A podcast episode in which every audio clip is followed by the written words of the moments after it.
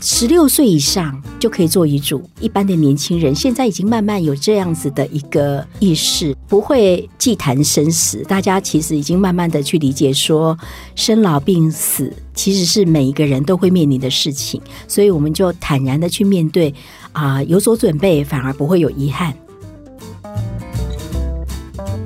五十后的人生要越活越好，让五十加 Talk 陪你用新的方法。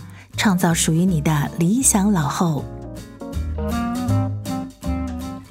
Hello，各位听众，大家好，欢迎收听这一集五十加 Talk，我是主持人周慧婷。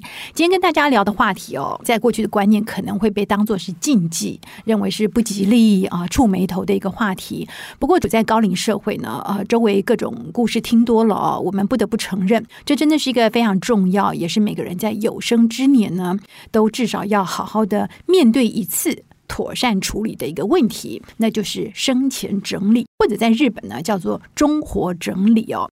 当然，生前整理包含的范围非常的广，那包括你生前所有有形的财物、无形的人际关系，还有你到老了生病了，希望被用什么样的方式来照料啊，等等的。不过这个话题实在是太广了哦，所以我们今天呢只想针对财务的部分，也就是生前的安养，还有死后的遗产的规划呢，来请教的是第一国际法律事务所的余淑信律师。啊、呃，各位听众，大家好，主持人好，很荣幸来跟大家分享啊、呃，我们实务上常常碰到的一些问题。嗯，是的，啊、呃，以前我们会觉得好像这个遗产的安排哦，是只有有钱人才需要烦恼。但是我相信律师，你一定遇到过非常多各种因为生前可能没有做好安排，导致人走了之后呢，衍生出来的诸多问题。所以想先请教律师哦，以你的职业经验，生前做好遗产的规划到底有多重要？太重要了，大家比较有印象的应该就是王永庆。嗯哼，王永庆这么大的一个企业家，他竟然没有遗嘱。嗯啊，那在他没有遗嘱的一个状况之下，他在二零零八年去世。那么到现在已经十五年了。嗯哼，可是呢，在国内的诉讼。一直到两年前才做了一个和解，嗯、所以这期间已经经过了十三年。嗯，那么在国外海外信托的这一块，就是他们百慕达这个境外公司所持有的台硕集团大概有十 percent 的股份呢，一直到今年才在英国做了一个判决，嗯、这已经经过十五年了。嗯，所以各位。大致这个王永庆，对，那小智呢？我们目前手边有一个是美国上市公司的啊电子业啊，那么工程师呢，突然最近呢四十岁就猝死了。嗯、那在海外的遗产以及国内的遗产分布的状况，或者是说在这个其他的地方有没有他特别要？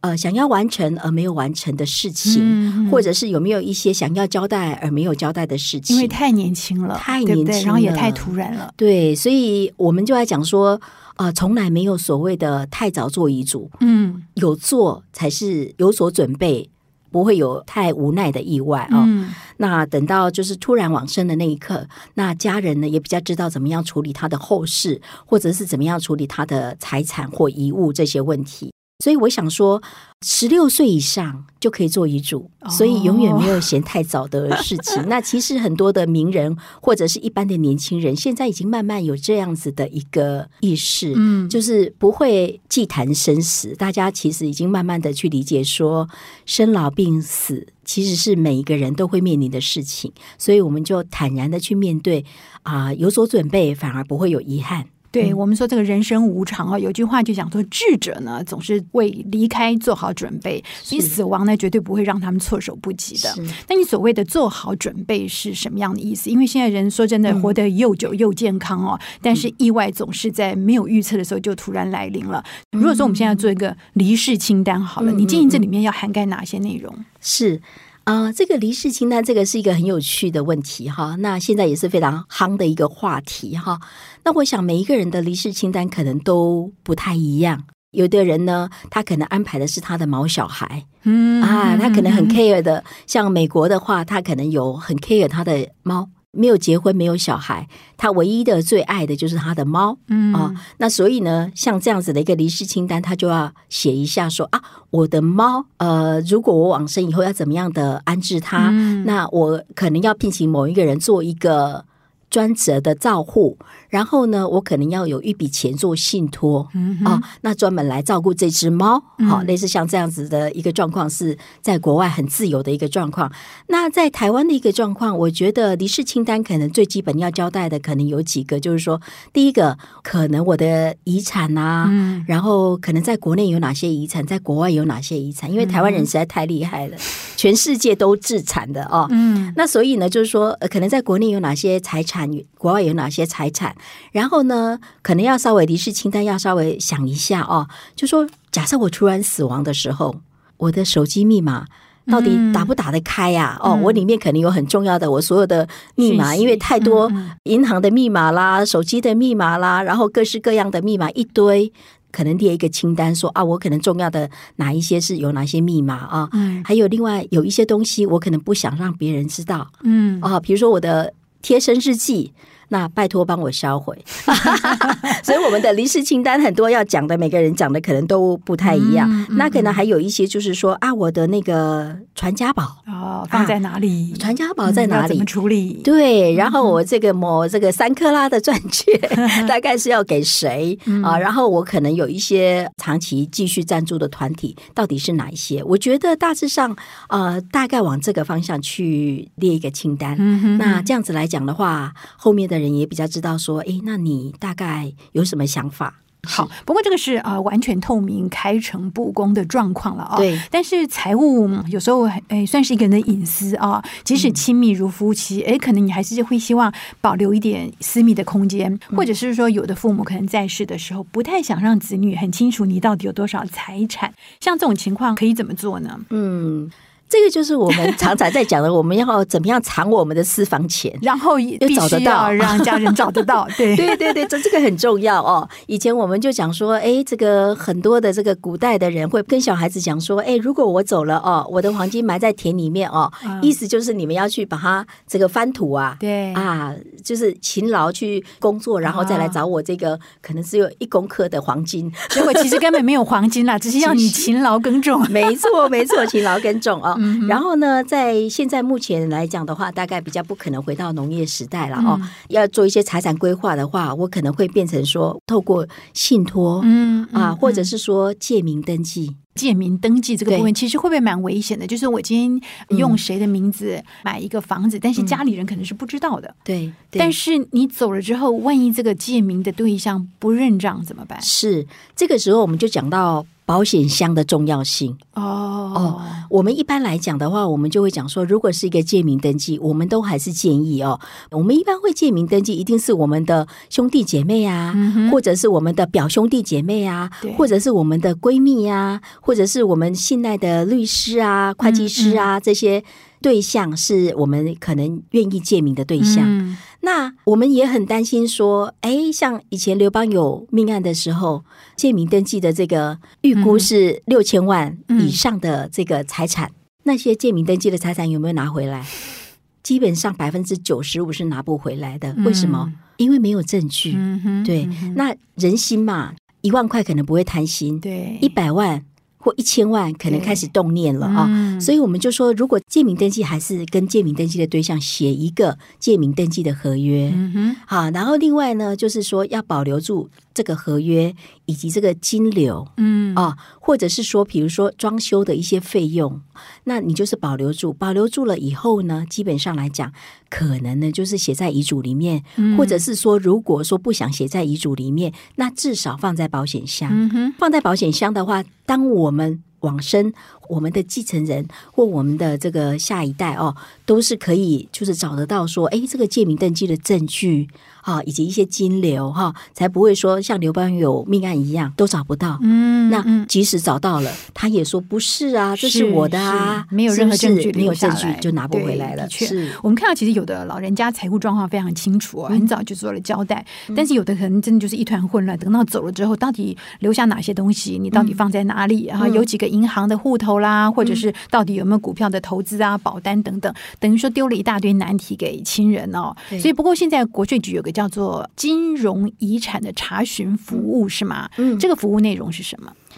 台湾的政府哦，应该是全世界数一数二的，对于这个遗产的这个状况哦，掌握的掌握的非常清楚，而且服务最好的国家 哦。那如果这个一个人往生之后，我们呢，第一步呢是可以去国税局要一个遗产清册。嗯，那这个遗产清册呢是包括了所有的不动产，应该都找到了啊。然后呢，另外来讲的话，就是你有。股息或股利，或者是银行的定存或存款有利息的，都会秀出来。嗯啊，比如说啊，你在华南银行，嗯啊，有一笔这个信托的这个利息，然后你在台积电的股息有多少啊？嗯、那从那个股息推得出来大概有多少啊但是呢。以往我们刚刚讲到说，哎，我们要假设要藏财产，那很多的东西要做记录在保险箱啊。嗯，以前找不到保险箱。嗯，好，那现在我们刚刚主持人有讲到了，就是金融遗产的清册，国税局查询，查询以后大概一个月三十天左右会拿到一个金融遗产清单。那这个金融遗产清单是一百一十年九月一号才开始有的啊，包括有金融机构的这个存款啊。基金啊，上市柜啊，新贵公司的这些股票啊，还有短期的票券啊，还有人身保险、期货、保管箱、金融机构跟贷款，还有信用卡的债务，还有电子支付的账户。记名式的储值卡、投资的理财账户，还有信用合作社的社员的股金等等等，OK，到琳琅满目，几乎我们想得到、想不到，听起来就是账面上的、台面上的，我们在这个金融遗产的查询服务都可以查得到。对，那隐藏版的可能查不到的，你就去找一个保险柜，然后把一些所有的清册什么，你自己把它写清楚，然后该有的证据留在这里面。是，那这个到时候你万一不小心啊走。了，家人可以透过这个保险箱来得知这个部分，对，对不对？哇，那这样就很透明了。对，但是有个部分哦，好像金融遗产查不查得到，那就是海外资产。海外资产这一块哦，是一个很重要，嗯、但是呃，就是对一般人来讲，其实是比较困难的啊、哦。嗯、那海外遗产这一块，像我刚刚所讲的，嗯，在美国的上市公司呃工作的台籍工程师，他基本上来讲，他在美国肯定有配股。所以呢，基本上来讲，像呃海外的这个呃遗产的查询哈，其实是需要专业的协助啊。嗯哼嗯我以前是听过说，哎，你要到海外投资要小心，就是因为这个资产是非本人无法动用，嗯、所以万一你发生什么意外，亲人要把它汇回台湾是困难重重的。有的人甚至拿不回来，会这样子吗？不会。OK，哎，事实上，我们事务所协助了很多的客户在各国哦，因为我们跟一百三十二个国家都有律师事务所的协助啊。Okay 那所以呢，我们曾经。啊，成功的协助了这个客户哦，在这个美国啊、加拿大啊、斐济啊、中国大陆啊、香港啊、新加坡啊、澳门啊，哈，都成功的就是把这个遗产，嗯哼啊确认好了、查询到了，然后最后呢也会回来台湾了。所以只是说这个部分它会需要一些成本，看地区是。如果说这个在。香港地区的话，可能大概差不多三十万台币到一百万台币左右。哦，OK，对这是在香港。假设在美国呢？在美国的话。就稍微高一点，还要再高。对，在，那如果在对岸呢？在对岸就比较便宜一点。哦，OK。对，因为对岸的话，它的这个相关的律师费没有像香港跟美国那么高。嗯，对对对。基本上来讲，我们都会建议说，那我们先去做个查询。嗯我可能花一点点的费用，花个台币几万块。嗯，我先去做一个查询。比如说，我去查询说香港的银行账户里面有多少钱。嗯啊，比如说我上次查了一下，哎，我一个客户有一百多万港币。OK，他问我说要不要继承，我说要啊。嗯嗯。一百多万可以呀，对呀，划算呐，对呀，划算呐。那另外有一个客户，他查一查，他说才一万多块港币，那就算了。我说我们算了，就捐给香港政府好了。对对对对，所以我是觉得说，基本上来讲，就是说看那个金额值不值得去做这件事，值不值得？对对对对对，大致上是这样子，是拿得回来的。好，了解。那另外就是刚刚提到这个金融遗产的查询哦，对，哎，我很好奇，万一查了以后发现这个死者呢留下了一大笔债务，这个负债可能比资产还要高。可以抛弃吗？我们现在台湾的法律哦，以前发生过很多负债子要还，嗯哼，哦，有没有？就是小孩子很小，然后可能父母往生了，嗯，然后呢，他不知道要去限定继承或者是抛弃继承啊，哦。嗯、那所以呢，现在我们台湾的法律已经改成那个概括继承有限责任制，意思就是说，就算你不去做任何的动作，那么基本上你还是一个限定继承的概念。限定继承的概念就是说。我继承了多少的财产，那我就用那个财产来清偿这个相关的债务啊、哦。那清偿不够了怎么办？对不起，不够了就不够了。OK 啊，因为不够了，就是不是我负债只要还的这个范围之内啊。嗯、那我们说，哎，要不要赶快去抛弃继承？因为抛弃继承依照台湾法律的规定，是在一个人往生以后三个月之内，那么要去法院申请抛弃继承。嗯、那我们在开玩笑说，哎，申请抛弃继承之后，才发现说。有个保险箱，保险箱打开之后，哦、里面有十条一公斤的黄金啊！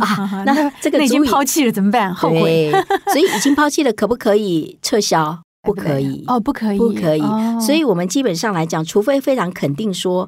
哎呀，我这个爸爸，我这个妈妈不可能有金条的啦！不像我们有个案子，我们有个某大律师，这个保险箱一打开，全部都是金条，然后那个保险箱的底座还有点塌下去了，因为太重了。对，那所以呢，如果你很肯定你的长辈是负债累累，不会有任何意外之财的时候，那当然。很果决的，就是去抛弃继承。那么抛弃继承原则上是不可以撤销的，嗯、除非他是被诈欺或胁迫。嗯、例如说，我有两个兄弟姐妹，嗯、那我我们总共三个兄弟姐妹，有其他两个呢串谋好了，就跟我讲说：“哎呀，这个爸爸妈妈负债累累哈，嗯、啊，你都在海外了哈，那你要不要就抛弃？你不要管的了啦哈，我们来处理这样子哈。嗯”那其实实务上是碰过这样的案子是啊。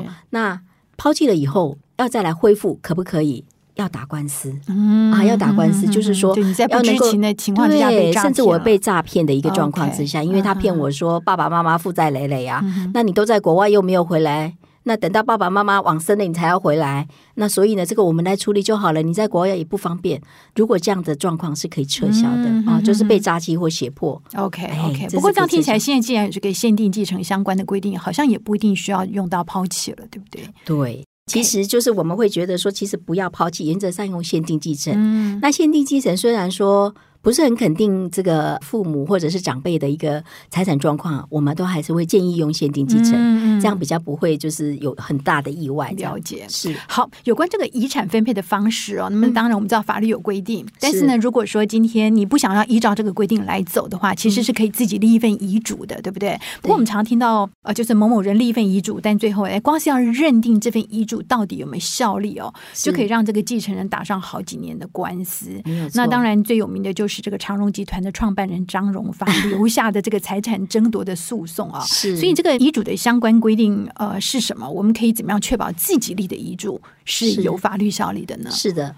呃，张荣发的遗嘱，他其实是一个自书遗嘱，对啊，他自己写了一份遗嘱哦。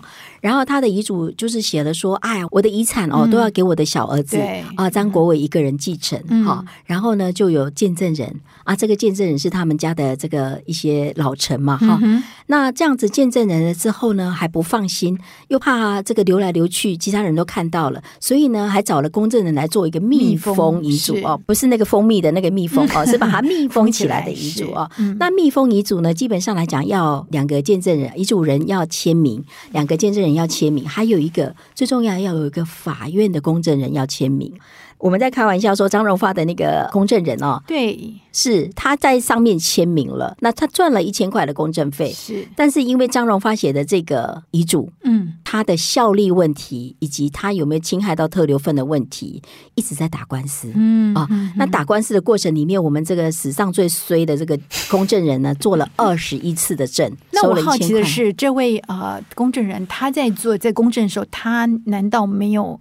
看到这份遗嘱，它背后可能掩藏的一些问题吗？比方说，我觉得以张荣发创办人他的生命资历，嗯、他的律师团为什么会犯这样子的一个错？就是立出这样的一份，其实在法律效力会引发这么大争议的一份遗嘱呢？嗯嗯嗯，我们在开玩笑说，以张荣发张创办人哦，嗯、他这么庞大的。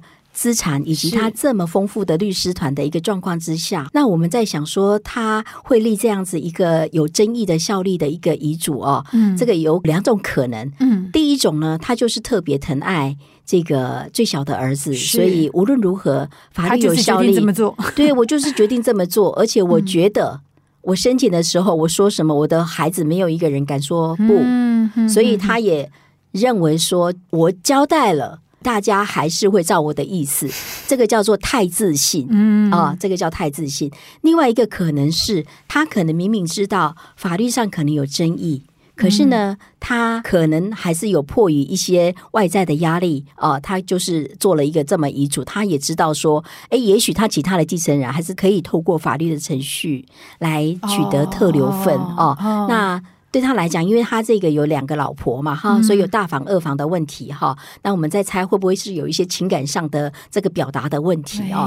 要不然的话，以一个这么大的律师团长荣集团，他做的这个遗嘱是还蛮特别的。所以这可能是老先生的智慧哦。是是是是，所以就是说，我们知道是这个遗嘱哦。我们还是要确保它的效力，还是应该就是咨询一下律师，咨询一下专业的人士，不要就是说，哎有，很多人就说，哎，我网络上 Google 好了，我已经写了一份我自己的遗嘱，哎，那以后哈，你们就是。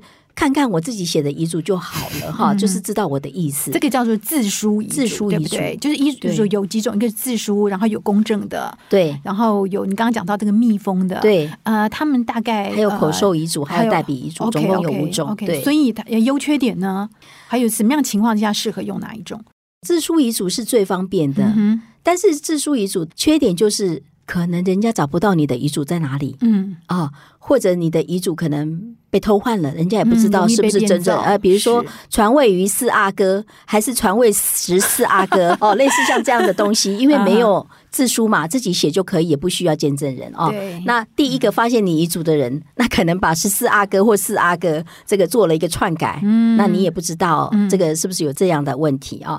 那自书遗嘱还有一个缺点哦，比如说我们这个政大有一个教授啊，他是只身来台，也没有结婚，也没有小孩，那他跟学生都非常好。好，所以他自己的遗产，他就说，那他要把他的遗产全部都捐给正大，当做清寒奖学金、嗯、哦。正大这个他往生了之后，也很慎重的办了一个捐赠仪式哦。嗯、那结果后来他大陆有一个从来没有见过面的哥哥，那么就来主张什么呢？主张遗嘱无效啊？哦、为什么遗嘱无效？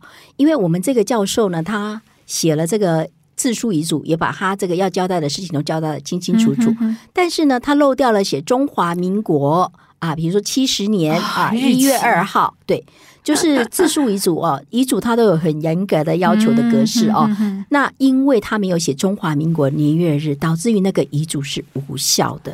对对对对，所以我们就说，虽然自述遗嘱是非常方便，但是因为你没有经过确认，它有可能变成无效，或者是它有可能被篡改。嗯，那后面的人也很难证明。所以听起来公证遗嘱会是比较安全一点的，但是就是要花笔钱，是不是？呃，公证遗嘱是比较安全，而且永久留在法院，法院永久帮你保存。对。对对对对，但是会有一笔公证费用。Uh huh. 但是我在开玩笑说，哎，我们台湾的长者哦，嗯、很可爱，嗯，遗产呢两三千万呢，或者是。几亿呢？给小孩子都不会痛啊，或者是送给别人都不会痛。可是呢，公证费他舍不得。哎，花个几千块，花个几万块的公证费呢，舍不得哈。这个是一个呃，我们要开始这个转换观念的一个时代了哦。对，要看得开，要想得开。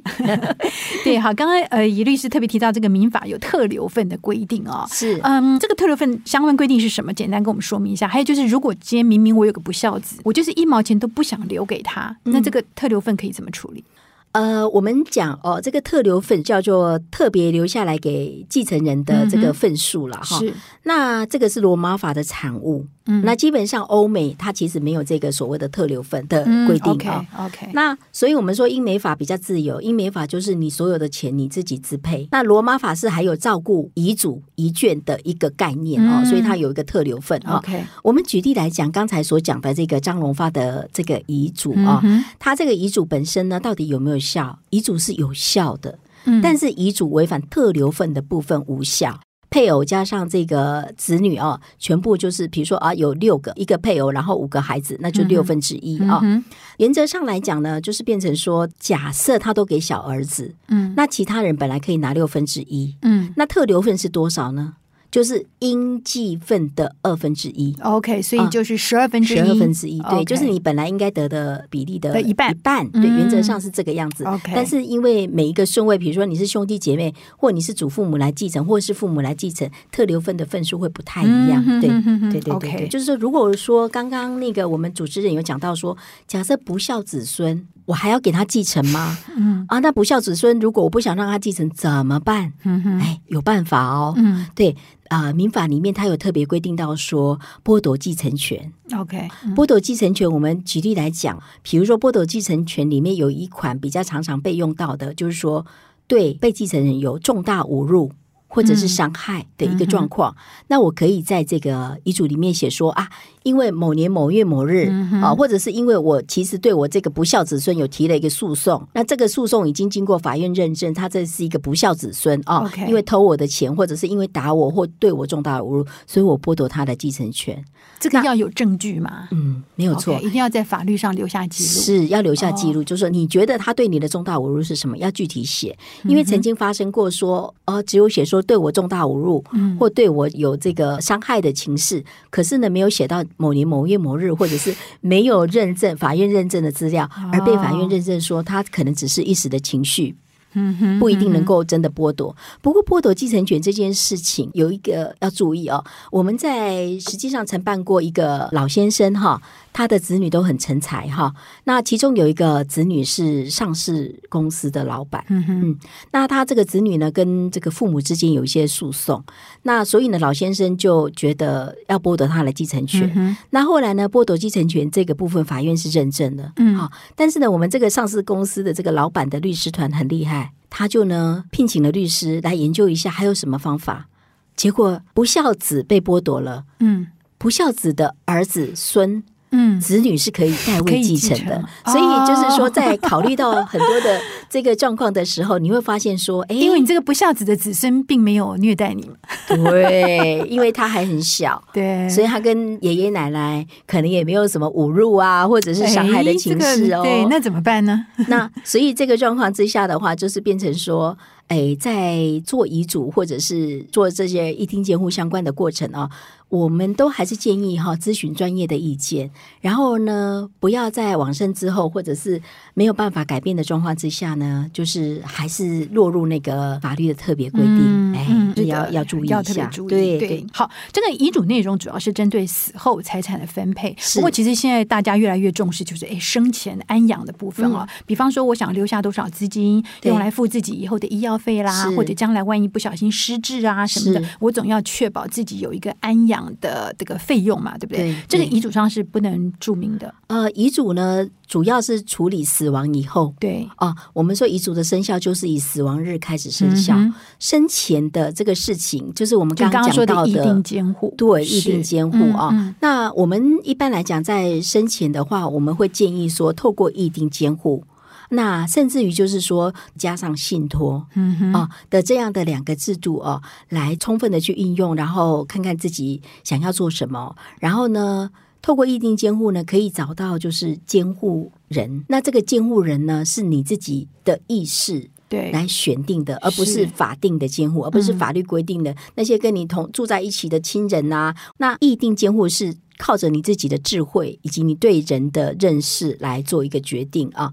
一般在这个议定监护，我们都会监护权人会讲说，第一顺位是谁？嗯哼哼，第二顺位是谁？OK 啊，第三顺位是谁？嗯啊，那基本上来讲，多准备几个顺位会比较好，也就比较不会落入所谓的还要再重新选定。好，不过现在这个很多单身或者是没有子女的顶客族哦，嗯、那么将来离世以后的财务，这个可以怎么规划呢？如果说比方打算想要捐赠给某个特定的机关或者是个人，对像刚刚您提到这个郑大教授的这个例子哦，啊、嗯呃，需要注意些什么？啊、呃，我们一般来讲都还是会建议他做。代笔遗嘱，嗯哼，哦，或者是做公证遗嘱，嗯，会比较好一点，嗯，啊，那因为刚才所讲的密封遗嘱或者是口授遗嘱，那都是比较特殊的遗嘱啊。那如果是公证遗嘱的话，他就很清楚，比如说。呃，像我们从他社有一个社姐，他就死后的话，他是裸捐给从他社啊。嗯、那你这个部分你就要写清楚。可是裸捐的一个状况之下，还是面临到他有没有其他继承人，所以还是要保留那个所谓特留特留份，对对对对。Okay 所以一般来讲，我们都会建议，如果是律师做的话，我们都会建议说，那你就写我都要捐赠给某一个单位，可是呢，我会保留。哦，请这个我会指定一个遗嘱执行人，嗯、请这个遗嘱执行人保留相当于特留份的一个份额。如果当时法律是有特留份的，嗯、那保留这个特留份的份额，然后就给这个继承人就好了。哈、嗯，那我们为什么会讲说，如果当时的法律是有特留份，是因为大家觉得这个特留份的这个制度真的慢慢的，可能哪一天就改变了。对，对对慢慢的应该是要修法了哈，因为这个跟我的钱我自己来运用，为什么国家还要管这么多啊？所以就是说，这个部分来讲，可以在遗嘱里面交代说，万一如果当时。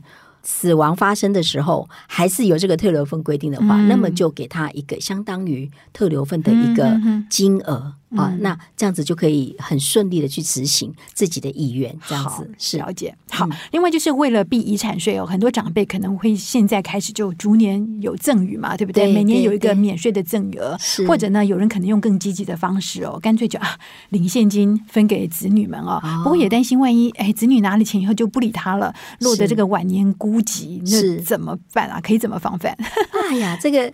这个还真的是层出不穷哈，父母对子女的美意啊哈，不要变成到最后父母就是非常可怜的这个老年哦，变成下流老人哦。那我觉得做的比较好的就是像之前报纸曾经报道的一个案例啊，就是有个长安东路的地主，他呢把整栋的这个透天的房屋赠送给他儿子哦，他也有女儿哦，他只赠送给儿子哦。那赠送给儿子的一个状况之下，他就有讲说，那这样子哦，那我一楼的店面的租金每个月八万块，那在我往生以前都要给我收。可是呢，我们这个不孝儿子呢，基本上来讲，收了给父亲收了一阵子之后，这个换了租客之后，他就自己打约了，嗯啊，这个就没有给这个爸爸了哦。那爸爸也催告，也找律师了，跟他催告了，他也不给。后来爸爸就一状呢告上法院啊，那告上法院呢，最后爸爸胜诉。嗯，那爸爸胜诉的武器在哪里？他是一个附条件的赠与，他就是说要给我收，如果不给我收的话，那我就可以撤销赠与。OK，所以呢，这位不孝儿子呢，最后呢，这个法院判决认证就是把这个不动产返还登记给爸爸。对对对对，所以我是说，我的看法是认为说，赠与给下一代的话，要做一个附条件。或者是负负担，就是说啊，你要照顾我的这个老年，或者是万一我生病的时候，你还来照顾哦。所以这个东西就是一个附条件或负负担的赠与，这是一个方式。嗯、另外一个方式就跟我一个九十几岁的客户一样，他就说遗产税啊不是我的事，遗产税呢是要拿遗产的人的事，所以我就开心的花。呃呃，用力的花，花到最后交给政府来处理，没有错。花到最后呢，我还要对政府做一点贡献啊，就是那个花得到的才是财产，花不到的叫做遗产。所以这个也是一个方式了哈。所以有时候我们自己要想开一点，是啊，要先爱自己，把自己照顾好，才有能力去爱别人。好，所以层出不穷的案例都可以给我们啊一些就是启发哈。原则上来讲，还是要站在保护自己的立场。再去照顾家人。好，我们今天非常谢谢第一国际法律事务所的余淑信律师，给了我们非常多非常专业中肯的建议哦。我们说人生真的是计划赶不上变化啊、呃，以为可以在临终前再来慢慢从容处理的事情哦，其实常常事与愿违哦。所以趁着这个意识还清楚的时候，及早来做一些安排，不但让自己可以走得比较安心，哎，也让子女将来有个依循。我觉得这个也算是留给后代的一个恩泽了，没错，对不对？没错。好，今天非常谢谢余淑信律师啊，节目进行到这边，那么。五十家所有的文章呢，节目都是无偿提供给读者免费阅读收听的，所以欢迎大家用单笔或者是长期赞助的方式来支持我们制作更好的内容哦。那么详细的赞助方式，请参考我们五十家的官网。今天节目进行到这里，谢谢，拜拜。谢谢，谢谢主持人，谢谢各位听众。